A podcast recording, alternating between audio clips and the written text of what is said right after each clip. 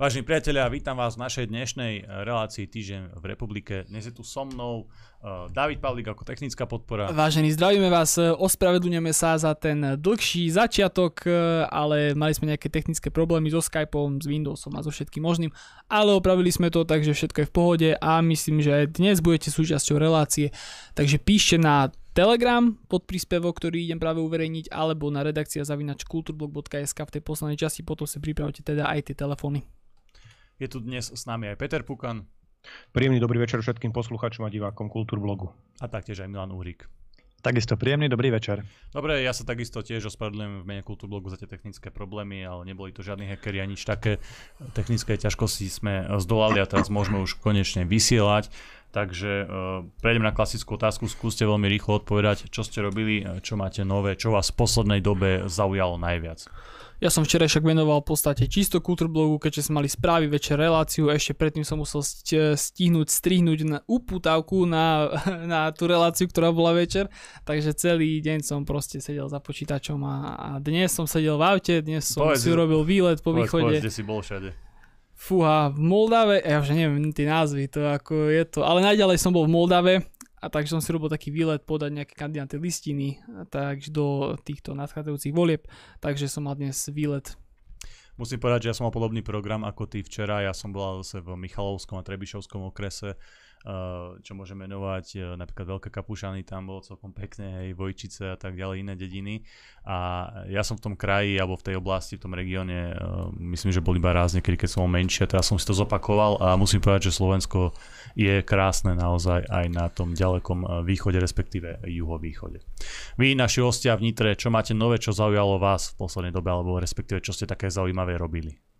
Ale tak my takisto žijeme tými komunálnymi voľbami, pretože neviem, či občania to až tak sledujú, ale do tridsiateho septembra, čiže do budúceho útorka augusta, musíme všetci podať kandidátne listiny, tí, čo sa teda chystajú kandidovať v rámci tých prichádzajúcich, nadchádzajúcich komunálnych volieb. No a ako vždy to sprevádza obrovský chaos, lebo mnoho ľudí sa ozve na poslednú chvíľu, potom tie tlačivá sú zle vyplnené, chýbajú tam údaje, lebo sú to nesprávne tlačivá.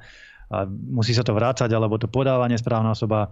A koalície sa dohadujú na poslednú sekundu. Mnoho ľudí si rozmyslí na poslednú sekundu, že teda chce kandidovať. Niektorým sa nepodarilo zohnať podpisy, tak hľadajú, že politickú stranu, ktorá by ich podporila. Niektorých takých odmietame, niektorí zase vyzerajú byť rozumní kandidáti. Takže je to taký hektický záver týždňa a v podstate asi bude začiatok budúceho týždňa, kedy sa mnohí tí kandidáti na poslednú chvíľu nejakým spôsobom zobudzajú. No a do toho útorka musíme nejak dokrývať, nejak to vydržať, toto hektické, byrokratické tempo a potom sa púšťame do predvolebnej kampane v rámci komunálnych volieb a to potom bude veselé, lebo sú to dôležité voľby, rozhoduje sa o osude miest, obcí, celých krajov, celých žúb a je to obrovská výzva, aby sme povymetali tú vládnu mašinériu z tých najnižších levelov, aby tá odčistá Slovenskej republiky začala z dola, ako sa hovorí. To znamená z regiónov od tých najnižších úrovní a postupne smerovala až tým najvyšším štátnym ústavným úrovňam, končiac prezidentským palácom snáď. Dobre, a čo náš e, druhý hosť? Ako povedal predseda hnutia, tak e, tieto dni, ja by som, ja mám pocit, že až týždne nejaké dva plne zamestnaní komunálnymi voľbami, písaním kandidátok a vyhlásení. Je to strašne veľa administratívnej práce, ktorú ja osobne moc nemusím, ale je to potrebné a je to presne tak, ako vraví Milan, ľudia toto nevidia, ale pre nás je to vlastne teraz ten pík tej prípravy tých komunálnych volieb, teraz to všetko vrcholí, naozaj tých papierov je ohromne veľa, najazdené kilometre, stovky kilometrov po celom Slovensku, podávanie kandidátnych listín, teraz zase príjmame ľudí, ktorí sa hlásia do komisií volebných, či už okrskových, alebo miestnych, alebo mestských, takže s tým je e, ďalšie, ďalší objem administratívnej práce, takže je toho teraz naozaj veľa. Vlastne celá strana, keď to tak môžem povedať, sa akoby veľmi náhle musela preorientovať zo zberu podpisov pod petíciu za referendum o páde vlády na tie komunálne voľby. Ako armáda, keď ide za jedným nejakým cieľom, že toto je náš cieľ, toto potrebujeme rýchlo splniť. V prípade predchádzajúcich týždňov a mesiacov to teda boli tie petičné hárky za referendum, tak teraz sme sa museli tak otočiť a všetci sa sústredíme na tú komunálnu kampaň, na tie komunálne voľby a to referendum, to už teraz si bude žiť, nazvime to tak, poeticky, že vlastným životom. Palácovým lebo, životom. Áno, palácovým životom, lebo uvidíme, ako sa k tomu postaví Čaputová, či si vyberie to, že podrží Matoviča vo vláde, respektíve Hegera, alebo naozaj vypočuje hlas vôľu ľudu, takmer miliónov občanov, ktorí podpísali teraz už druhú petíciu za referendum, tak uvidíme, ako sa rozhodne. To už nevieme my nejakým spôsobom ovplyvniť. My sme urobili maximum, čo sa dalo, vyzbrali sme maximum podpisov v rekordne krátkom čase, no a teraz je teda rád na Čaputovej. Ak sa rozhodne to sabotovať, tak bude to aj vizitka a potom snáď niekedy v budúcnosti sa tým možno, že budeme aj my zaoberať. Môžeme vlastne tieto voľby, uh, jednak komunálne, o ktorých sme hovorili, ale samozrejme sú spojené aj s tými krajskými, teda župnými voľbami. Môžeme ich vnímať vlastne v dvoch rovinách. Uh, prvá rovina je možno taký test uh, strany a stranických štruktúr, uh, najmä pre republiku, ktorá má v podstate teraz prvé voľby. Tie štruktúry, to už sme naznačili, že treba odovzdávať nejaké kandidátky, organizovať tie veci a tak ďalej. Tak ako, Milan, vnímaš toto Prešla republika a jej členská základňa týmto testom? Jednoznačne áno, musím pochváliť všetkých členov republiky, aj keď sú nejaké chyby pri tých kandidátkach, ale ten záujem je dobrý, budeme mať dobrú kandidátnu listinu a kvalitných kandidátov, postavíme takmer vo všetkých krajoch a na takmer všetkých úrovniach. Žiadna strana nie je tak silná, aby dokázala postaviť všetkých kandidátov úplne všade. V každom meste, v každej dedine, v každej obci alebo v každej župe. Takže aj my niekde budeme mať silnejšiu kandidátku alebo kandidátnu listinu a niekde zase slabšiu. Čo sa ale musím tak posťažovať, ale teraz z pohľadu občana, je rokovanie s niektorými našimi opozičnými partnermi e, o nejakých spoločných postupoch v rámci koalícií. To je jedno, či na župnej alebo nejakej mestskej úrovni. Pretože viete, my sme sa snažili samozrejme a aj rokujeme o nejakých spoločných postupoch. Nemá zmysel, aby si každý dával niekde svojho kandidáta, lebo niekde je naozaj nejaký dobrý jeden človek a má zmysel, aby ho všetci podporili, lebo je naozaj dobrý a vhodný kandidát. A niekde si každá strana ide po svojom. Čo má ale veľmi, a to musím úplne na rovinu povedať, z takého politického zákulisia, čo bežní občania nevidia, lebo s tým neprichádzajú do kontaktu. Čo ma ale veľmi deprimuje, alebo tak, tak z čoho som tak smutný, alebo má také nepríjemné pocity je, sú tie rokovania o tých, o tých koalíciách v rámci žúp alebo v rámci županov alebo primátorov väčších miest, kedy rokujeme s niektorými opozičnými stranami a to by ste sa čudovali, že sedíte s nimi desať, dvadsať, možno aj tridsať minút, niekedy aj dlhšie. Rozprávate sa o tom, že ktorý kandidát áno alebo nie a z ich strany prakticky nepočujete jediný argument, že tento kandidát áno, pretože chce postaviť takúto cestu, chce zrevitalizovať takýto park, chce priniesť takéhoto investora, chce obnoviť túto školu, škôlku, takýto má plán pre občanov, takto chce zveladiť svoje mesto alebo svoj kraj. Absolútne ani slovo o tom. deväťdesiat percent tých rozhovorov sú len také kalkulácie z ich strany, že áno, túto pôjdem ako nezávislý na župu pod značkou Luntera a hen tam chcem ísť ako nejaký starosta a pôjdem za es en esku, pôjdem aj, chcel by som stichú podporu republiky a verejnú podporu na kandidátke Smeru a potom zase na poslanca pôjdem tiež ako nezávislý, ďalší zase naopak, na župu ide ako nezávislý, ale hen tam by chcel tichú podporu, ďalší chce verejnú podporu, ďalší sú koalíciu, proste nechutné niečo. Normálne, že nechutná taká, a musím to na rovinu povedať, lebo naozaj takto cítim a chcem byť tej politike úprimný, taká strašná špekulatívnosť. Mnohí ľudia, mnohí tí kandidáti naozaj len špekulujú a vymýšľajú, že kde, s kým, od koho nejakú podporu potichučku. Vy sa ku mne nehláste, lebo by to mohlo naštvať túto Hlasákov, alebo zase nejakých smerákov okresných, alebo niekoho iného, lebo tí majú dohodnutého hentoho. No proste máme z toho nagrc. Nakoniec sme mnoho tých rokovaní, veď aj Peter Pukan to môže potvrdiť. Mnoho tých rokovaní sme ukončili s tým, že ďakujeme pekne, ale my o takúto formu spolupráce nemáme záujem. My tu nebudeme robiť teraz zo seba politické, politické nejaké, nejaké marionetky alebo niečo. Uh, jednému dávať podporu ako nezávislému na poslanca v Obucké, ale zároveň ho stávať na kandidátke ako poslanca niekde v obci a zároveň v koalícii ako na starostu obce, lebo jemu to tak vyhovuje a tam chce byť pekný a tam chce byť onaký a tam chce byť makový a neviem aký. To, to, o toto nemáme záujem. A potom prišli niektorí takí, že žiadajú zase od nás tichú podporu. To znamená po slovensky, že nechcú, aby ste to hovorili nahlas, alebo respektíve niektorí aj chcú, lebo to záleží od interpretácie, čo je to tichá podpora. Chceme od vás tichú podporu, ale, ale nie, nie môže byť vaše logo pri mne, lebo by to mohlo pohnevať niektorých občanov. Len vy sa ku mne prihláste a to bude potom akože stačiť nejakým spôsobom. Hovorím, a č, č, prečo by sme to robili? Prečo, prečo my by sme sa mali k vám hlásiť, vážený pán kandidát, keď vy sa za nás de facto hambíte a nechcete mať to naše logo pri svojom mene? Nehovorím, že musíte rovno za nás kandidovať, alebo môže byť aj nejaká koalícia, ale veď ten človek vám vlastne hovorí, že on sa za vás hambí. Podporte ma, ale ja, ja chcem mať ruky čisté, ja chcem byť od vás preč. Vy ma podporte a, a ja nič. No, tak to je také, keď sa za nás hambíte, vážený pani alebo pani, tak mrzí nás to, ale tichá podpora, ja nebudem robiť tichú podporu nejakým takýmto kandidátom. Poprvé, tá tichá podpora je taká, Tak, taký podvod aj na tých občanov, aj na tých voličov. My to nerobíme, aj som dal príkaz aj v rámci predsedníctva krajským aj okresným predsedom, že žiadne tiché podpory robiť nebudeme. To je, to je proste zákerná politická hra na občanov. Transparentne áno, keď niekto chce našu podporu, alebo je to dobrý kandidát a stotožňujeme sa s ním, tak áno, nech tam to logo naše pri ňom svieti. Hovorím, je v zásade jedno, či to bude v rámci koalície, alebo byť ako nezávislí s nejakou širšou podporou politických strán. Vieme sa rozprávať o rôznych formátoch, lebo tie komunálne voľby sú naozaj také, že veľmi rôznorodé. Ale, ale tieto tiché podpory, aké tieto podpultové politické kšefty, do toho nech nás neťahajú. Fakt, do toho nech nás neťahajú a výsledkom toho je aj to, a poviem to úplne na rovinu, teraz premiéra vo Kultúrblogu v podstate, že my sme, my sme dnes sme predstavili plukovníka inžiniera Peťa Pukana ako kandidáta na predsedu Nitrianskeho samosprávneho kraja, včera Milana Mazureka ako kandidáta na predsedu Prešovského kraja a budeme pokračovať v predstavovaní daných ďalších kandidátov. Je to možno, že pre niekoho neskoro predstavovať, ale fakt a pravda je té, tá, že my sme do poslednej chvíle až do minulého víkendu veľmi trpezlivo, to zdôrazňujem, veľmi trpezlivo viedli koaličné rokovania s mnohými partnermi.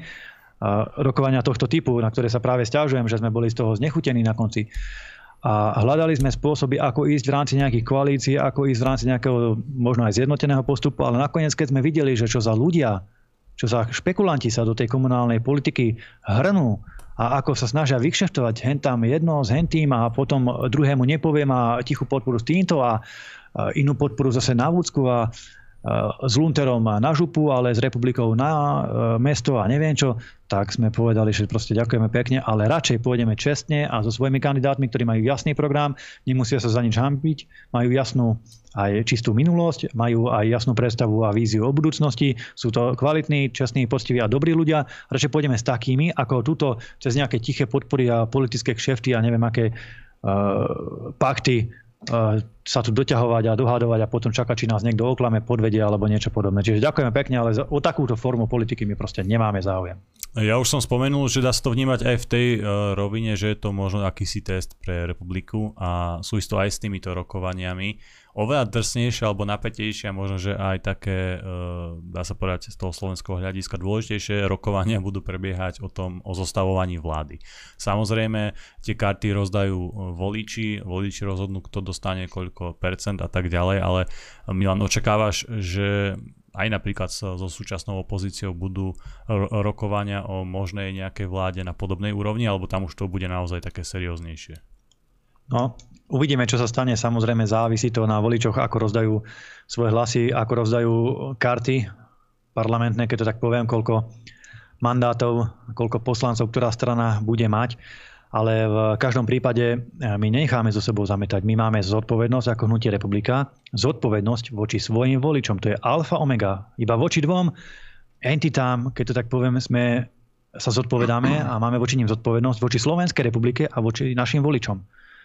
Nikomu inému sa nezodpovedáme. Žiadnym nejakým novinárom, ani iným opozičným stranám, či ich náš, náš postup raní, alebo či si predstavovali náš postup inak, to nie je náš problém. My sa zodpovedáme svojim voličom, hájime náš program, naše hodnoty a teda bojujeme za Slovenskú republiku. Takže veľmi tvrdo a veľmi razantne budeme viesť rokovania tak, ako sme ich viedli teraz v komunálnej úrovni, kde nenecháme so sebou zametať a tie naše požiadavky proste chceme presadiť. A keď niekto za vami príde a žiada podporu na post primátora alebo župana, a dvadsať minút vám rozpráva kadejaké politické machinácie a konštelácie, že kto s kým, kde a hovorím tu o tých tichých podporách a o takýchto všelijakých zákulisných hrách a nepovie ani slovo o tom, že aký má program pre rozvoj daného kraja, ako pomôcť ľuďom v tom kraji, či už je to Prešovský, alebo Košický, alebo nejaký iný Bystrický, Žilinský kraj, ako by chcel zlepšiť infraštruktúru, stredné školstvo, vyriešiť problémy s nedostatkom lekárov na miestnej a regionálnej úrovni a nepovie proste nič odborné, nič, čo sa týka programu, no na čo my máme s takýmto kandidátom rokovať. Proste nie. Máme svoje hodnoty, máme svoje zásady a z takýchto rokovaní vycúvame.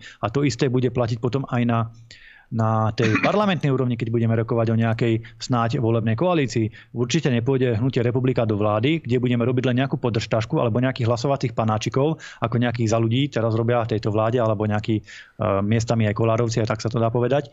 Jednoducho máme svoje požiadavky, máme svoje nejaké základné tézy programové v našej doktríne, na ktorých si stojíme a za ktorými teda bojujeme, stojíme, bojujeme a z tých neustúpime. A keď to naši partneri nebudú akceptovať, no tak nás to mrzí, ale necháme zo seba robiť rohošku. Určite nebudeme tolerovať, nech to bude akákoľvek opozičná strana, určite nebudeme tolerovať nejaké pokusy o, o korupčné správanie alebo o dosadzovanie nejakých toxických veľmi ľudí na nejaké štátne posty a machinácie nejakých, nejakých vyšetrovaní alebo podobných vecí, ako sa to dialo v minulosti alebo ako sa to deje aj v súčasnosti. Keď v minulosti to bola tá partička okolo Bédera, pamätáte si všetci, ako sa to vtedy robilo, ako to tedy fungovalo, veď tých chaos bolo milión. A ako sa to deje v súčasnosti, keď tá vláda zneužíva tie silové zložky, tak rozhodne sa na tomto podieľať nebudeme. Nebudeme, pretože to jednak zničí stranu a jednak to zničí aj nás ako, ako ľudí, ako, ako, ako osoby. A do toho radšej nepôjdeme. Radšej poďakujeme za takú vládu a počkáme si na silnejší mandát. Republika predstavila, a spomínal si to aj ty, Milan, ako svojho kandidáta do nitrianskej vúcky Petra Pukana, ktorý je našim dnešným hosťom. Tak aké sú vízie a predstavy o vedení Nitrianskeho kraja?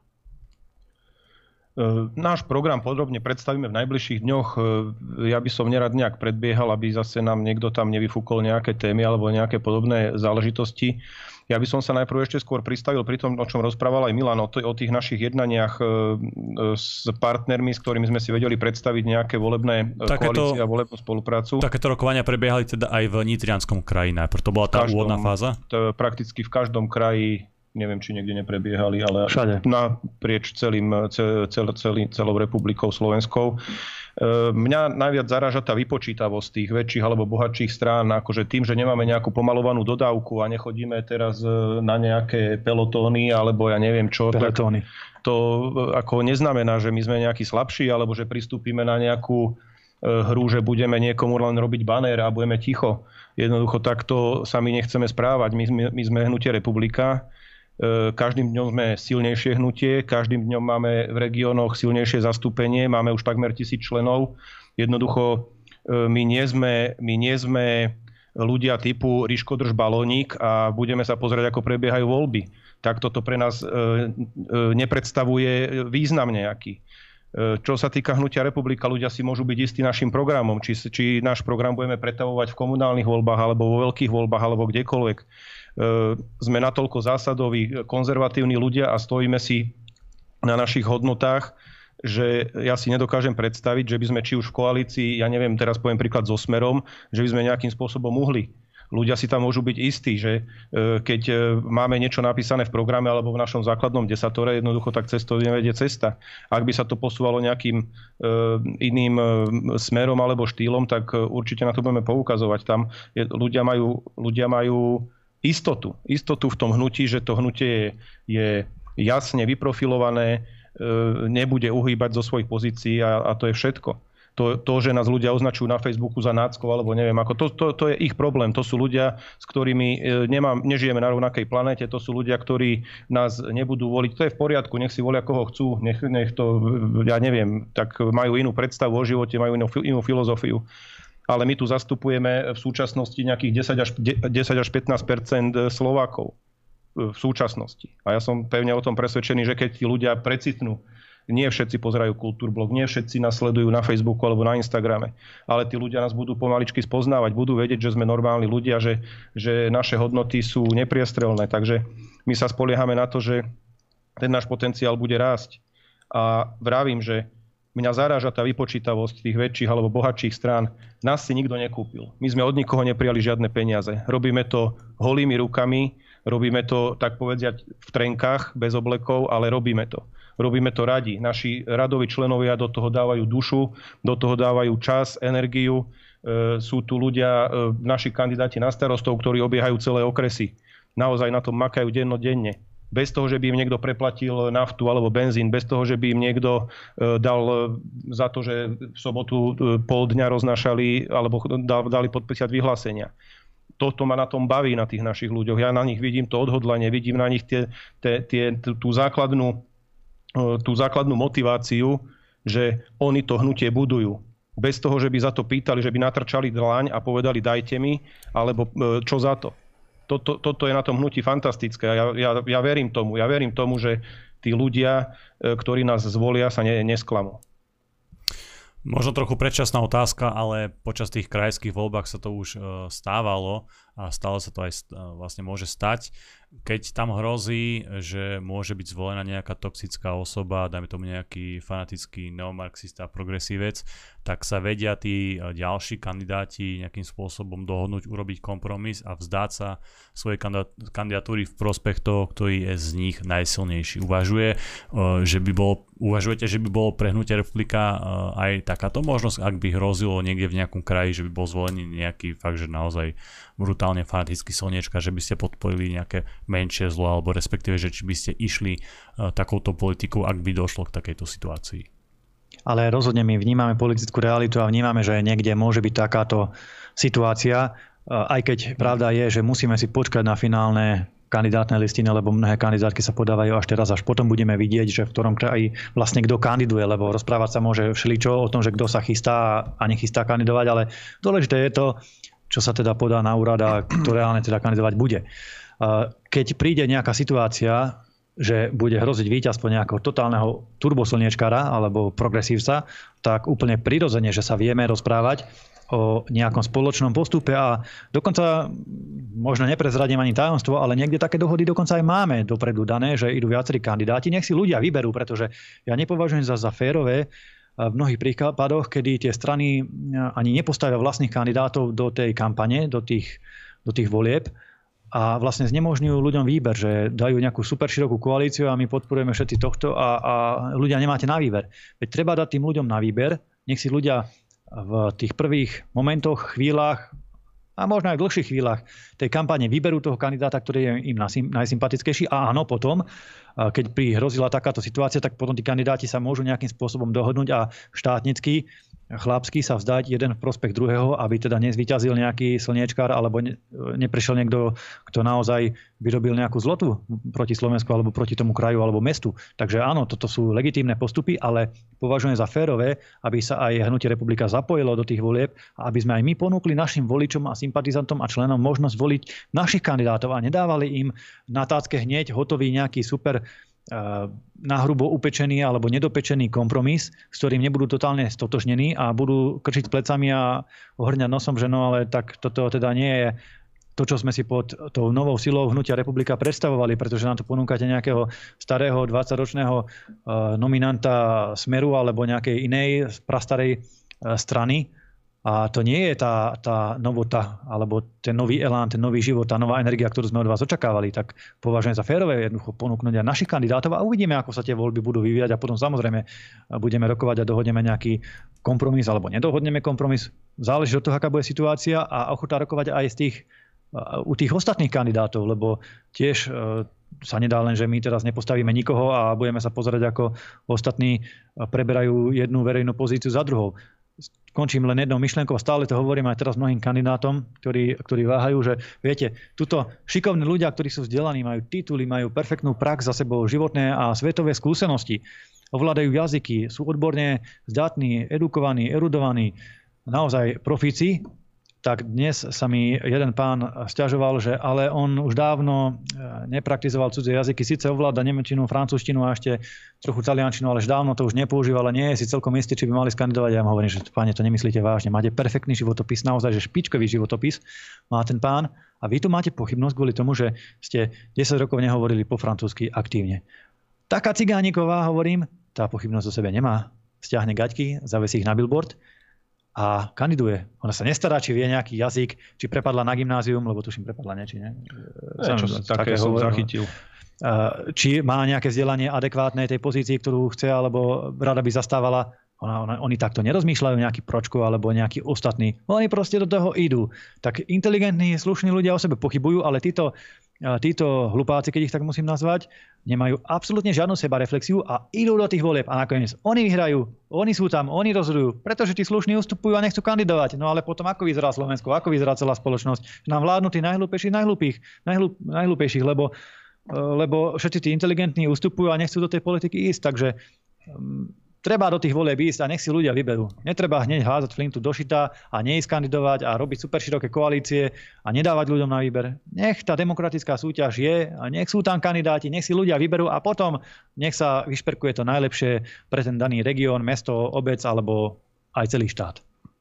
Dobre, daj, daj tam prosím ťa nejakú prestávku, po ktorej budeme pokračovať znova. Vážení priatelia, ja si tam späť v našej relácii Týždeň v republike. Tu som David Pavlik, Peter Pukan a Milan Uhrík. Bavili sme sa o krajských komunálnych voľbách a e, trochu ste sa sťažovali, že spolupráca s niektorými opozičnými stranami, tie rokovania, že boli veľmi, veľmi ťažké a neseriózne. Na druhej strane máme tú petíciu za referendum a tam vyzeralo, že tá opozícia sa vie spojiť, najmä tie dve najdôležitejšie opozičné strany Smer a Republika ukázali aj na tom spoločnom videu, že ak e, sa chce, ak je tá vôľa, tak sa to naozaj dá. Ale to je trochu v kontraste, v kontraste k tomu, o čom sme sa bavili dnes, že v tej komunálnej politike alebo v tej krajskej politike tie rokovania sú o dosť ťažké. Tak prečo je ten rozdiel až taký? No, je to jednoznačne dané tým, že ktorí ľudia o tom rozhodujú. Na tej najvyššej úrovni politickej, tí predsedovia strán majú predsa len iné politické skúsenosti a aj iní pri všetkej úcte taký ten politický cit, že čo kedy treba spraviť, akým spôsobom. Kdežto keď tie rokovania niekedy sklznú v úvodzovkách k tým nižším politickým úrovňam na úroveň nejakej komunálnej, tak tam tí ľudia nemajú až takú politickú obratnosť, by som povedal, a niekedy veľmi ťažko aj artikulujú svoje požiadavky a nejaké politické ciele a tieto veci. No a potom tie, tie rokovania sú veľmi ťažké. A takisto tá komunálna politika je iná v tom, že ona je naozaj odlišná. Peťo môže potvrdiť, mesto od mesta, kraj od kraju, to, to, sú, to sú diametrálne odlišné veci, lebo tam niekde máte iné zloženie obyvateľstva, niekde je viac Maďarov, niekde je viac zase asociálov, niekde zase viacej liberálov, niekde historicky je viacej vlastenecky zmýšľajúcich voličov, zase tam ale je viacej vlastenecky orientovaných aj politikov, ktorí sa navzájom majú radi alebo nemajú radi, čiže veľmi, veľmi rôznorodé to je a nie je to ako na tej štátnej úrovni. Ale správne si povedal, že na tej celoštátnej úrovni tá opozícia, ešte to spresním, tá aktívna opozícia, mm-hmm. potom vysvetlím, prečo som to tak nazval, dokáže spolupracovať. Aktívna opozícia hovorím preto, že či sa niekto nahnevá alebo nenahnevá momentálne, nevidím, nevidím, naozaj nevidím, že by robili niečo iné opozičné strany, ako je Republika a Smer. A to teraz ja nejdem sa zastávať Smerákov, my máme svoje s nimi skúsenosti, máme aj svoj názor, Republika nie je Smer a veľmi dobre si pamätáme to obdobie, kedy vládli a ako vládli, na to nezabúdame, ale napriek tomu robia aktívnu opozičnú politiku. To treba úplne objektívne povedať, zase buďme objektívni. Ale sú tu iné strany, ktoré sa tvária ešte opozičnejšie a niektoré aj pronárodné údajne, a tie nerobia nejakú opozičnú politiku. Nejako sa nesnažia tú vládu kritizovať alebo zhodiť, alebo nepoukazujú na prešlapy, na škandály, nevytvárajú verejný tlak, nerobia tú opozičnú prácu. Takisto aj ten hlas, sociálna demokracia na čele s Pelegrínim. Ja mám pocit, že robia veľmi málo opozičnej práce.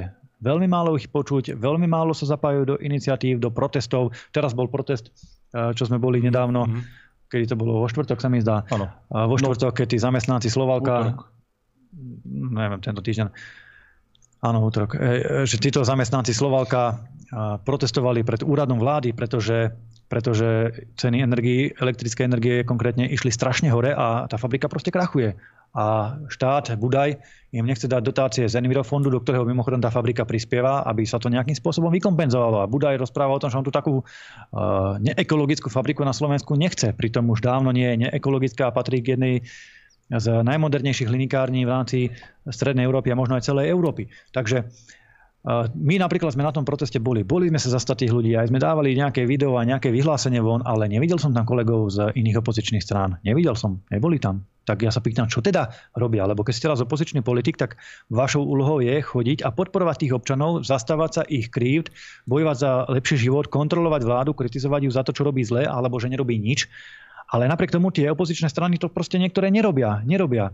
Taká es en eska napríklad, keď sa rozprávame o tomto zbere podpisov za referendum, podľa mojich informácií nedala ani jeden petičný hárok. Hlasáci povedali, že dodali niekoľko desiatok tisíc. Tak zahmlene to povedali, niekoľko desiatok tisíc, viete, to môže byť aj, môže byť aj deväťdesiat tisíc, niekoľko desiatok je to, a to môže byť aj dvadsať tisíc, lebo už aj to je niekoľko desiatok tisíc. Hnutie Republika dodalo štyridsaťpäťtisíc sedemstodeväťdesiatsedem podpisov, ktoré boli naozaj aktívne ťažkou prácou, to je dôležité povedať, ťažkou prácou priamo medzi ľuďmi v teréne vyzberané. Každý jeden podpis, každý jeden z týchto podpisov. My sme nemali ten príjem tých petičných hárkov mm. cez poštu, ako to mali napríklad smeráci, čo je úplne prirodzené, lebo mnohí ľudia, a podľa tých informácií, čo teda mám od petičného výboru, toto boli možno státisíce podpisov, ktoré prišli poštou. Že ľudia, keď to chceli poslať, tak to poslali rovno na adresu Smeru, na Sumračnú ulicu, lebo tam bola adresa na petičnom hárku, že to majú posielať, takže áno. To boli tak automaticky vyzberané podpisy, alebo tak zadarmo podpisy, keď to tak poviem z pohľadu tej politickej práce. Ale naše podpisy boli priamo v teréne vyzberané. Takže áno, urobili sme našu opozičnú prácu, ale hovorím, iné strany sa do toho nezapájali. Jedine Republika a Smer sa do toho zapojil. Iné strany len veľmi okrajovo, alebo veľmi zahmlievajú, koľko vlastne podpisov dodali. A práve kvôli tomu, podľa mňa, lebo ich dodali málo. Veď keby ich dodali veľa, tak určite ich opočítajú a pochvália sa, ako sme sa pochválili my. A toto ja vyčítam tej opozícii. My by sme veľmi radi pospolupracovali aj s inou opozíciou, lenže keď sa nad tým tak pozriete na tú politickú mapu, na to boisko, zistíte, že tam nemáte veľmi s kým spolupracovať, lebo okrem Republiky a Smeru ostatní sa nezapájajú do protestov, nezapájajú sa do referenda, nezapájajú sa do opozičných iniciatív v rámci parlamentu. My teraz ideme predkladať nejaké zákony, chceli sme a budeme aj odvolávať Matoviča, ale, ale, ale ostatní, ja neviem, čo robia. Ja neviem, čo robia. No, na Instagrame fotečky pekné, robiť si to áno, ale volačo pre tých ľudí, zastať sa ich na ulici, zastať sa ich v teréne, na parlamentnej úrovni, to už nie. No. Ja by som k tomu ešte dodal, ak môžem, Janko, že to... V tom referende Hnutie Republika dosiahlo taký výsledok v zbere podpisov, že ten výsledok sa jednoducho nedal ignorovať. To, to, to bol ten dôvod, to je ten ďalší rozmer, okrem toho, čo hovorí Milan. Ten, ten výsledok, ktorý sme my dosiahli tým, tým státím v uliciach a reálne fyzicky zbieraním podpisov, že ten výsledok sa nedal ignorovať. To neboli, tie podpisy naozaj sme každého toho človeka, ktorý nám to podpisoval, reálne živo videli, odovzdali, odovzdal nám podpis, my sme mu pekne poďakovali a povedali sme, že jeho podpis nie je zbytočný. Zmokli sme, boli sme v tridsiatkach, tridsaťpäťkach vonku naši členovia, takže vravím, že ak dosiahneme výsledok, ktorý sa nedá ignorovať, tak potom áno, som veľmi rád, že predsedovia dvoch najvýraznejších opozičných strán potom boli potom mohli urobiť také video, aké urobili nakoniec. Čiže ten výsledok sa aj odprezentoval. A ja osobne si myslím, keď sme sa bavili aj o tom, o tom vyjednávaní k tým komunálnym voľbám, tak zase Hnutie Republika teraz dosiahne výsledok v komunálnych voľbách. Ja si myslím zase, že sa to nebude dať ignorovať. Čiže e, naša pozícia teraz, že sa niekto bojí dať e, naš, na, naše logo na svoj, na svoj plagát alebo na svoj billboard, tak možno, že ten človek si veľmi škodí. Dobre, ešte je tu jedna vec, ktorú sa pokúša urobiť Boris Kollár. On sa snaží pretlačiť cez Národnú radu možnosť, aby parlament mohol vlastne ako keby dobrovoľne skrátiť to volebné obdobie a takú možnosť tých predčasných volieb práve cez poslancov. Čo si myslíte o tomto ťahu a reálne o tejto páke? Je to použiteľné aj pre nás, alebo je to iba nejaký marketingový ťah, alebo ako to vy vnímate? Má, má to vôbec šancu na úspech? Mhm. V prvom rade si musíme počkať na ten návrh, pretože dnes je štvrtok večer a my sme ten návrh ešte nevideli, on ešte nie je napísaný. Kollár dnes vyhlásil, že ho dá, teda zverejní a dá do podateľnej Národnej rady, kde sa podávajú zákony, že ho dá v piatok, to znamená zajtra. Takže potom uvidíme, čo tam bude napísané, lebo viete, pri týchto, pri týchto vládnych stranách jedna vec, čo rozprávajú, a druhá vec, čo sa potom reálne stane. Vidíte aj o tej pomoci ľuďom, ako rozprávali a ako padajú dôchodcovia na držku a nemajú z čoho už ani platiť plyn a elektriku a ani potraviny základné mnohí. Takže počkáme si na to, či Kollár vôbec zajtra niečo podá do podateľnej Národnej rady, lebo už sme boli svedkami mnohých zvratov, mnohých veľkých zvratov, kde sa o stoosemdesiat stupňov otočilo všetko. Počkáme si, že ak niečo podá, takže čo vlastne podá, akú novelu ústavy, a počkáme si, ako to získa podporu politickú. Ak to bude dobrý návrh, že by to áno reálne sfunkčnilo umožnilo poslancom skrátiť volebné obdobie, alebo snáď aj občanom, to by bolo najspravodlivejšie, aby občania mohli prostredníctvom referenda vyvolávať predčasné voľby, mm-hmm. respektíve teda odvolávať neschopnú nejakú aktuálnu vládu. Tak áno, jednoznačne to podporíme. Nie je o čom, nie je o čom. Len možno to tam tak napísané nebude. Možno dá do pléna niečo šalamónsky napísané, zase nejakú vývrtku, nejakú výhybku a budeme pozerať, že čo to je zase za paškvil, že vlastne to nerieši nič a ničomu to nepomáha. Takže musíme si počkať, že čo tam bude. Druhá vec je, ten narratív alebo spôsob, akým je to podané. Podľa môjho názoru Kollár a Sme Rodina si uvedomuje, že to cez parlament neprejde, jednoducho kvôli parlamentnej matematike, že nemajú dostatok poslancov na to, aby to schválili, keďže poslanci Olano za to nezahlasujú, nie, tak Olano tam má päťdesiattri poslancov, aj keď niektorí podchádzali, dobre, respektíve ich vyhodili. Má tam Saská veľký počet poslancov, má tam nejakých poslancov za ľudí a Kollárovci. A keď na to treba ústavnú väčšinu, to znamená deväťdesiat poslancov, lebo sa jedná o novelu ústavy, keďže nič iné ako novela ústavy to byť nemôže, na to potrebujete deväťdesiat poslancov. To znamená, že keď Matovičovci, ktorí vedia, že by kvôli takému zákonu skončili, keď Matovičovci zahlasujú proti a náhodou tam nebude časť poslancov, že budú nejakí neprítomní alebo budú nejakí chyba, tak sa tá deväťdesiatka poslancov za nenazbiera. Alebo Saska, keď povie, že to nepodporí, tak sa proste nenazbiera ústavná väčšina. Respektíve tie vládne strany, ktoré sú tam a nechcú predčasné voľby, majú blokačnú menšinu, keď to tak poviem.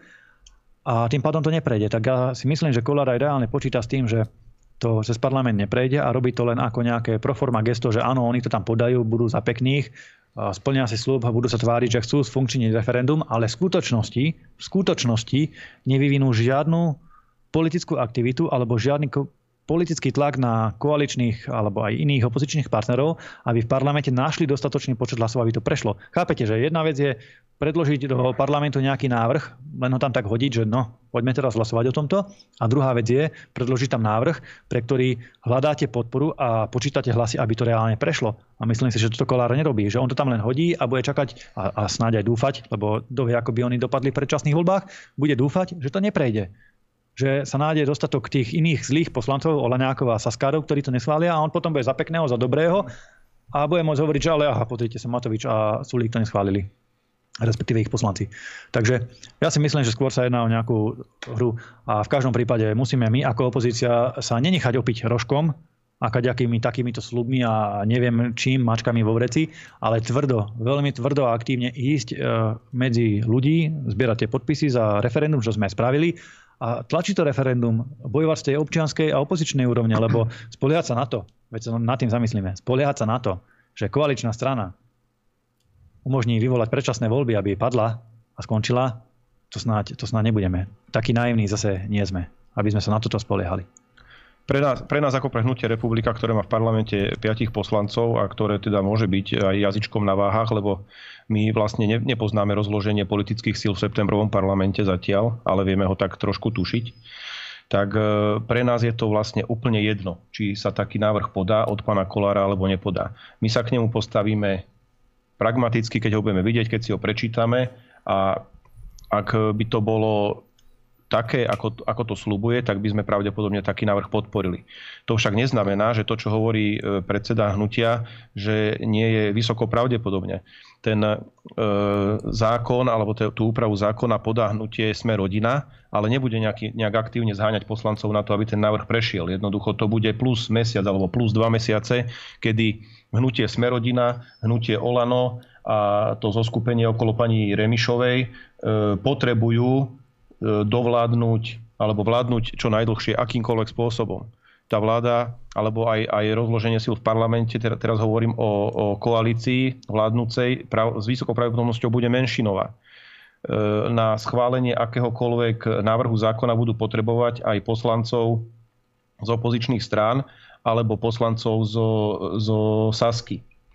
E, Či budú až tak aktívni a budú prehovárať týchto poslancov na podporu takéhoto zákona, ja si nemyslím, že by až takú silnú aktivitu voči tomuto vyvíjali, tak ako povedal Milan, že neviem si predstaviť, že vládnúca strana by sa snažila skrátiť svoje obdobie.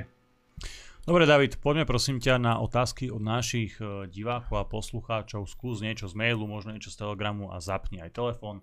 Vážení priatelia, budete mať možnosť sa nám dovolať. Poprosím vás čo najviac vecne a stručne a komunikujte s nami len cez telefón. Choďte ďalej od monitoru, choďte ďalej od počítača, od televízora, komunikujte len cez telefón, aby tá komunikácia bola efektívna.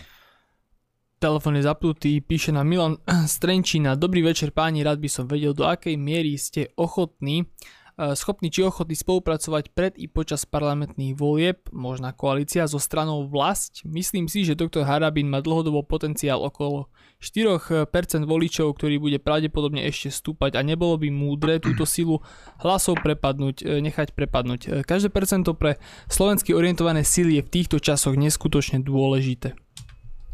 Vrával si, že potenciál uh, päť percent. Je. Hej, štyri percent bude ešte raz teda. Mm. Milan z Trenčianskeho Trenčia. kraja má svojím spôsobom pravdu. Len je tam jeden logický a legislatívny zádrhel, že pán Harabin nemá momentálne stranu politickú. Nemá, ona neexistuje. Tá Vlasť, ktorá bola v, keď bolo, vo voľbách dvetisícdvadsať, tá je v konkurze, lebo tam mali miliónové dlžoby. Skrach, skrachovala jednoducho. No, skrachovala, skrátka, skrátka nemôže kandidovať a nebude kandidovať, čiže Vlasť, alebo teda nejaká, oni zbierali potom podpisy pod nejakú novú Vlasť, alebo ako sa to volalo tá strana, to neviem, či vyzbierali, alebo či to už aj vznikla tá strana, ale mám pocit, že nie, nezaregistroval som, len som videl nejaké logo a nejaký návrh, že niečo sa snažia reinkarnovať. Proste tá strana, podľa mojich informácií, a na deväťdesiatdeväť percent som si istý, že to tak je dobre správne, tá strana stále neexistuje, a teda už neexistuje. Druhá vec je, že volebný potenciál alebo volebná podpora pána Harabina v dvetisícdvadsať je niečo iné ako volebná podpora dnes a v súčasnosti, pretože mnohí ľudia z Vlasti poodchádzali. Reálne, a mnohí sú aj u nás, takí tí normálni, čo tam boli, alebo teda takí, čo to mysleli dobre a sklamali sa nejak aj v tom líderstve pána Harabina, tak jednoducho odišli z tej strany a tá strana, tá členská základňa neexistuje, tá rozbitá, tá je rozobratá, zostalo možno zo pár prívržencov, zostali lajky na Facebooku, ale a tá virtuálna realita na Facebooku nerobí reálnu politiku. To je podstatný, ale podstatný rozdiel, ktorý si ľudia často zamieňajú, že keď má niekto lajky na Facebooku, že má aj reálny politický výtlak. Tak, to žiaľ nefunguje a vidíte to na mnohých menách, ktoré sú na Facebooku zdieľané, ale reálne v rámci politiky majú presne nula percent. Takže my nevylučujeme spoluprácu s pánom Harabinom a absolútne sa stotožníme s tým, že tá národná, pronárodná scéna je veľmi, veľmi granulizovaná a veľmi rozdrobená. Je tam veľmi veľa strán po jednom percente a niektoré aj po nula celá nič percente, ale stále, stále nejakým spôsobom robia veci. A viete, k čomu to vedie? To vám musím povedať úplne na rovinu. Možno sa to niekomu nebude páčiť, ale buďme k sebe, prosím vás, úprimní. Buďme k sebe úprimní. Že keď je tak veľa strán na politickom trhu, keď to tak poviem, tak nutne sa snaží každá uspieť, lebo však logicky snažia sa uspieť. A tým, že sa snažia uspieť, tak kritizujú všetky ostatné tie pronárodné strany, lebo hľadajú chyby, snažia sa tým, že ohovárajú alebo osučujú iných, tak snažia samozrejme seba samých vymalovať ako tých najlepších alebo tých lepších, tým, že kydajú na ostatných. Toto je veľmi veľký trend a veľmi veľká a veľmi často sa to deje pri lídroch mnohých týchto pronárodných strán, si všímate, že útočia nie na, na svojich oponentov, ktorí by mali byť ich oponenti, to znamená liberáli, slniečkári, progresívci a súčasná vláda, mafia, zlodeji a títo, ale oni ako keby, ako tank, ktorý by mal strieľať dopredu, ale on namiesto toho, aby strieľal dopredu, otočí hlaveň a začne strieľať do boku na vlastných, na svojich uh, kvázi spojencov alebo na iné strany, na iné kolektívy, ktoré by mali mať najbližšie, ktoré, s ktorými by si mali rozumieť najbližšie, a to len práve preto, že ich uh, buď žiadlia alebo uh, nejak snažia sa ich uh, znevážiť, a snažia sa ich zhodiť ich percentá, aby oni boli sami úspešnejší. Lenže takto to bohužiaľ nefunguje. A tým, že existuje tak veľa tých pronárodných straničiek, tak zákonite medzi nimi sú rozbroje, lebo každý, hovorím, sa snaží byť najkrajší, najlepší a samozrejme osočuje tých ostatných. A potom ľudia majú právom, zdôrazňujem, ľudia majú právom pocit, že tá pronárodná scéna je proste rozbitá, že všetci sa tam hádajú, lebo každý chce byť majster sveta. Ja sa snažím do maximálnej možnej miery do tohto, do tohto nezaťahovať ani sám seba a takisto ani Hnutie Republika. Vždy hovorím našim predstaviteľom, aby sa nenechali nikdy zaťahnuť do týchto, do týchto osočovaní na pronárodnej scéne. Mnohí na nás útočia. Môžem povedať, že mnohí na nás útočia. Aj z el es en es, aj od iných na nás útočia. Kytajú na nás, ohovárajú nás, označujú nás za všelijakých agentov a ja neviem, čo všetko možné a nemožné. Ale my tieto útoky nevraciame. Mnohí sa ma pýtajú, predseda, prečo Prečo sa nebránime? Prečo neútočíme naspäť? Prečo sa predtým neobhajujeme? Alebo prečo, prečo tiež nepoukážeme na to, že akí sú oni, onakí alebo hentakí? Ja hovorím, ale my to robiť nechceme. My to proste takto robiť nechceme. Nebudeme na nich útočiť, pretože oni nie sú naši oponenti a ani ne, naši nepriatelia. Konkurenti áno, do istej miery tým, že bojujeme o rovnakého voliča. Áno, to priznávam. Ale bojujme s nimi v tom konštruktívnom slova zmysle. Ponúkajme lepších ľudí, kvalitnejšiu kandidátku, lepší program, viac aktivít, ale určite nedovolím, aby republika išla a sklzla do týchto, do týchto občianskych vojen na pronárodnej scéne. To je posledná vec, ktorú si želám, a pokiaľ budem môcť, tak do tomu budeme brániť. Radšej nech po nás strieľajú, mne to je jedno. Máme silné štíty, vydržíme to, ustojíme to, ale nebudeme tieto údery opätovať a nebudeme na našich partnerov z iných pronárodných strán útočiť práve vo viere, že raz snáď sa to zjednotí. Keď nie na úrovni lídrov, ktorí majú často voči sebe veľké animozity, tak minimálne sa to zjednotí, lebo sa to zjednotiť musí na úrovni voličov. A to je to podstatné. Dobre, tak poďme na otázku z mailu, keďže volajúci sa nám odpojil. Pardon, z mailu, z Telegramu. Ahojte, moje otázky na pána Uhríka. Máte naozaj výborný členov vnutí, ale prekvapila ma kandidatúra Milana Mazureka, pretože bez neho si neviem Národnú radu vôbec predstaviť v prípade, že by vyhral, a predpokladám, že nebude sedieť na dvoch stoličkách. Druhá otázka. Musíte trochu zapracovať na marketingu a vašom pé er v rámci oznamovania kandidátov. David je veľmi šikovný v týchto veciach, by určite vedel, ako to zlepšiť. Ďakujem pekne a prajem pekný zvyšok večera. Tú druhú časť tej otázky si, si vymyslel. Nie, naozaj toto je. To je naozaj toto je. Hej, hej, David. No dobre, ďakujem pekne za otázku. Čo sa týka tej druhej časti, tak áno, David je šikovný, s tým nemôžem povedať nič iné, keďže by ma mohlo vypnúť náhodne v Kultúrblogu. Ale nie, David je, David je naozaj šikovný, aj, aj všetci, čo sa snažia v rámci republiky pracovať. Máte pravdu, že to predstavovanie by sa dalo spraviť aj lepším spôsobom, ale má to pragmatický dôvod, ktorý si ako možno občania neuvedomujú alebo neuvedomujete, lebo my to už máme odskúšané totižto, že keď spravíme aj tlačovku, napríklad my Rasuju sme predstavovali na tlačovke a napriek tomu, že sme sa trápili, chystali tlačovku, kanceláriu, občerstvenie, chlebíčky, všetko, aby to malo úroveň, tak tá správa sa zredukovala do tých troch riadkov v denníku en, alebo kde to bolo všade zverejnené, že Miroslav Suja sa chystá kandidovať na post predsedu bé bé es ká. A to bolo všetko, to bola bodka. Že nakoniec sme si, a ani to nemalo nejakú sledovanosť na Facebooku alebo nejakú, nejakú viralitu na sociálnych sieťach, pretože ľuďom stačí tá informácia, že dobre, ide kandidovať a nepotrebujú tam vidieť tlačovku a pozerať tam desaťminútové video o tom, ako sa on predstavuje alebo niečo podobné. Práve naopak. Tým, že sme aj pod časovým tlakom, tak sa snažíme tých ľudí odprezentovať možno nejakými fotografiami alebo tlačovými správami a potom počas kampane sa budeme sústrediť presne na to, čo kolegovia alebo ten pán spomínal, že tlačiť na tú kvalitu marketingu, predstavovať radšej program ako tie osobnosti, pretože nejde o to, že, že Peter Pukan je Peter Pukan, ale ide o to, že aký je Peter Pukan a čo chce pre ten Nitriansky kraj v tomto prípade dosiahnuť a čo chce spraviť. A to potrebujeme odprezentovať. A nie teraz robiť fanfári okolo toho, že aha, pozrite sa, jeho veličenstvo Peter Pukan alebo Milan Mazurek ide kandidovať. To nie je podstatné. Podstatné je, čo tí chalania, tí chlapí a tie ženy, ktoré budú kandidovať za nás, chcú dosiahnuť. A na to sa budeme sústrediť v tom marketingu a tam bude kvalitný marketing, to môžem potvrdiť, pretože tie materiály pripravujeme, vidím ich a spolupracujem na nich, na ich tvorbe. Čo sa týka Miňa Mazureka a jeho kandidatúry, tak práve naopak. Milan Mazurek má veľmi dobrú povesť a však poznáte, že je veľmi aktívny aj v Národnej rade, veľmi vytrvalo a odhodlane bojuje za všetkých občanov, zastáva sa ich bez ohľadu na to, či je linčovaný a novinári, čo o ňom píšu, to je jedno. Ide, zastane sa tých ľudí, povie pravdu nahlas, aj keď ho to stojí niekedy m, takmer slobodu, lebo už bol aj odsúdený kvôli tomu. Takže uh, toto je tá veľká devíza a odvaha, ktorú má. Ale ako politik, toto je ideálna príležitosť, aby aj on začal v rámci tej exekutívy. Lebo jedna vec je robiť opozičnú politiku a jedna vec je robiť exekutívnu politiku.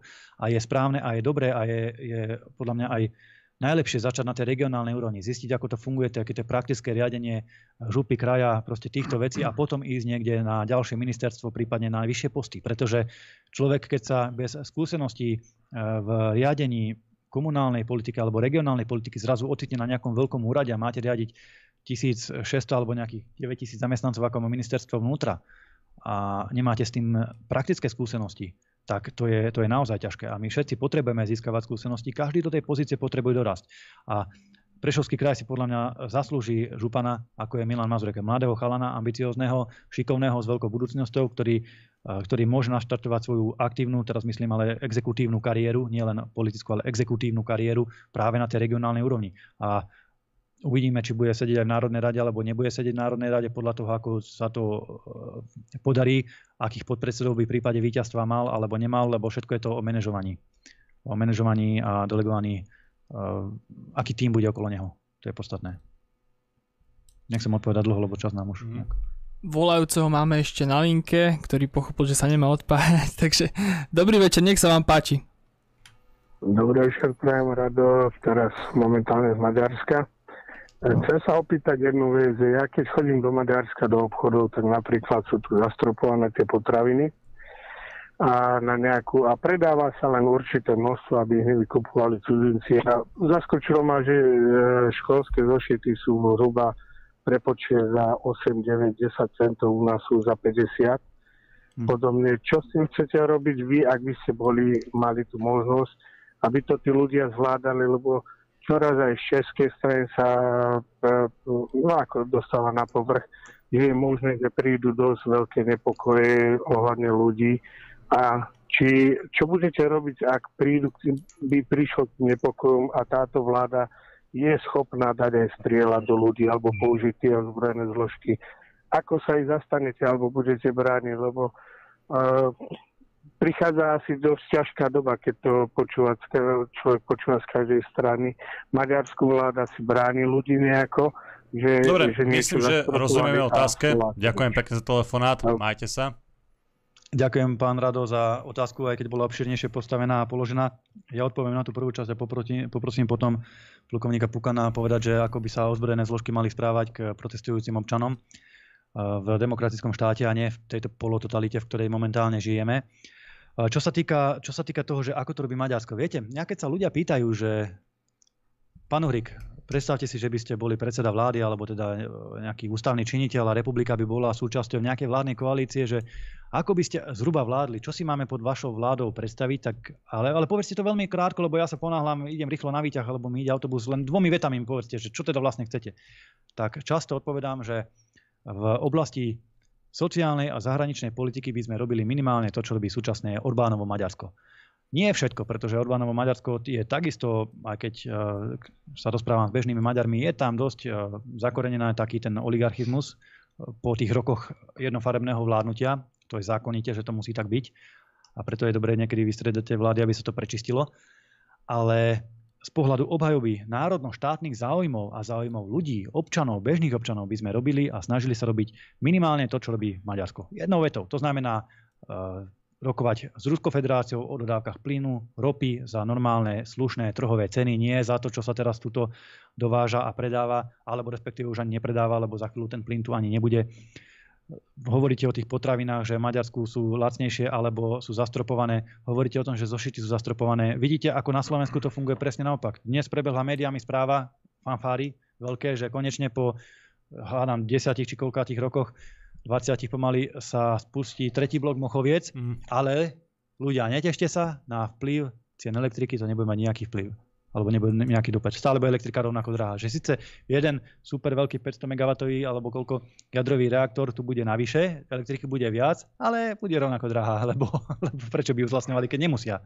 No a proti tomu to treba nejakým spôsobom samozrejme zasiahnuť. Argument, že prečo nebude lacnejšia elektrika, aj keď máme teda jednu jadrovú elektráreň, celý blok, to je obrovský areál samozrejme, navyše, je ten, že lebo aj tak to nevykrie výpadky, ktoré spôsobilo vypnutie jadrových elektrární v západnej Európe, najmä v Nemecku. No ale čo nás to má, čo pre pána Jana trápiť, že Nemci si vypínajú jadrové elektrárne a aj tie plynové a potom teraz na chvíľu zaplitie uholné. Čo nás to má čo trápiť? S tým nech zápasia Nemci s drahými elektrinami, keď cenami elektriky, pardon, keď, keď si povypínali elektrárne. My Slováci sme si postavili konečne, konečne za niekoľko desiatok miliárd, po niekoľkých desiatkách rokov tretí blok jadrovej elektrárne a tá elektrika chcú povedať, že nepatrí Slovenskej republike alebo slovenským občanom, že ju budú predávať do Nemecka, do Francúzska a Slováci budú mať rovnako málo elektriky a preto bude rovnako drahá, ako je momentálne v súčasnosti. Veď to snáď nemyslia vážne. To snáď nemyslia vážne. Toto by sme všetko nejakým spôsobom sekli a z pozície štátnej moci a štátneho spoluakcionára aj elektrárne, aj samozrejme Bohunic, by sme určite toto zredukovali a zasiahli. Ale už rozprávam veľa, aby sme to nenaťahovali. Poprosím ešte pána Pukana, teda ohľadom tých zložiek. No, pýtate sa na ten rozdiel. Ja iba začnem tak s, s tými rozdielmi medzi Maďarskom a Slovenskom. Tak Maďarskom má v prvom rade pričetnú vládu. To znamená, že mm. tam to funguje tak, ako by to fungovať malo. E, my sme slúbili občanom, stále to opakujeme. My chceme byť v pričetnej vláde a e, silno predpokladám, alebo som si istý, že keby sme my boli vo vláde, tak určite stoja zošity menej ako osem centov a určite by to deti a rodičia mali pri nástupe do školy a do škôlky oveľa ľahšie, ako to majú pri dnešnej liberálnej a slušnej vláde. A teraz sa v krátkosti pozastavím nad tým, čo ste sa pýtali na to použitie sily a že ako by sme sa k tomu postavili a podobne. Použitie sily proti vlastným občanom je vždy veľmi ošemetná a ja by som povedal, že úplne krajná vec. Represívne zložky proti vlastným občanom sa v normálnom štáte ani nepoužívajú. Skúsim to len tak prirovnať zľahka. Predstavte si protesty pred Bonaparte. Bolo tam niekoľko tisícový dáv, boli tam šibenice nejaké drobné, boli tam nejaké plagáty, ten dáv tam skandoval. Nikto proti nim nezasiahol, bolo to v poriadku. Boli protesty za slušné Slovensko, nikto proti nim nezasiahol, všetko bolo v poriadku.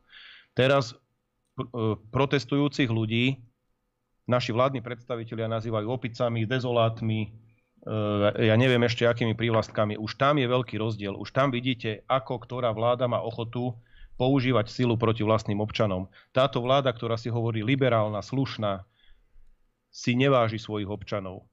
Je dokonca ochotná použiť takú silu, že neviem, kedy to teraz presne bolo, už si nepamätám, ale streliť človeku gumový projektil do krku. E, toto sú veci, ktoré by mali byť dôsledne vyšetrené. E, nemôžu ozbrojené reštriktívne zložky zasahovať proti vlastným občanom takýmto brutálnym spôsobom. Použiť e, takúto silu je možné jedine v prípade ochrany života a majetku. Ja si možno, že ani nespomínam na taký na taký protest alebo na takú demonštráciu, ako vidíme povedzme v Paríži alebo niekde, kde horia auta, sú tam barikády, horí to tam, čierny dym, hustý z pneumatik alebo niečo. Naši občania vedia výsť, vedia výsť do ulic, keď je to organizované. Keď je to v mass médiách, keď tam reční Rišo Stanke, vtedy to podľa súčasných mocipánov má úroveň a má kultúru a má to všetko, čo to má mať. Podľa nás to nemá ani kultúru, ani úroveň, ani nič. E, Rišo Stanke sa vynorí vtedy, keď jednoducho už všetkým tečie do topánok a potrebujú s nejakým spôsobom zmanipulovať dav. A e, vtedy sa objaví tribún ľudu a s ním ďalší tribúni ľudu a začnú tam rozprávať ľuďom veci, do ktorých podľa môjho skromného názoru vôbec nevidia a nedokážu ich ani odhadnúť. Je, je tu veľký nepomer medzi tým, ako, ako tieto reštriktívne zložky používa tzv. Slušná súčasná vláda, ktorá teda voči vlastným občanom vôbec není slušná, už len z toho, ako, koľko stoja tie zošity, ako ste spomínali, a z toho, ako im zabezpečila elektrinu, plyn a základné suroviny pre život a ako dokáže zastropovať ceny a koľko u nás stoja bežné základné komodity, keď si to porovnáme napríklad s tým Maďarskom, ktoré ste spomínali. Takže v prvom rade ľudia musia otvoriť tie oči. Ja... Keby, keby bolo naše hnutie v, v, vo vláde, určite sila proti občanom Slovenskej republike by bola maximálne krajným riešením. Každý občan tohto štátu má právo aj nesúhlasiť, aj demonštrovať, aj vyjadriť svoj názor, ale nemal by ho nikto z príčetných ľudí nazývať opicou, dezolátom alebo podobne len preto, že vyjadrujú iný názor. Dobre, vážení priatelia, náš dnešný čas sme už dnes naplnili. Veľmi pekne vám ďakujem za vašu podporu a za vašu pozornosť. Dnes tu so mnou bol David Pavlik. Ďakujeme za podporu a sledovanie. Majte sa. Peter Pukan. Ďakujeme pekne. A Milan Uhrík. Ďakujem a dobrú noc. Milí priatelia, prajem vám dobrú noc.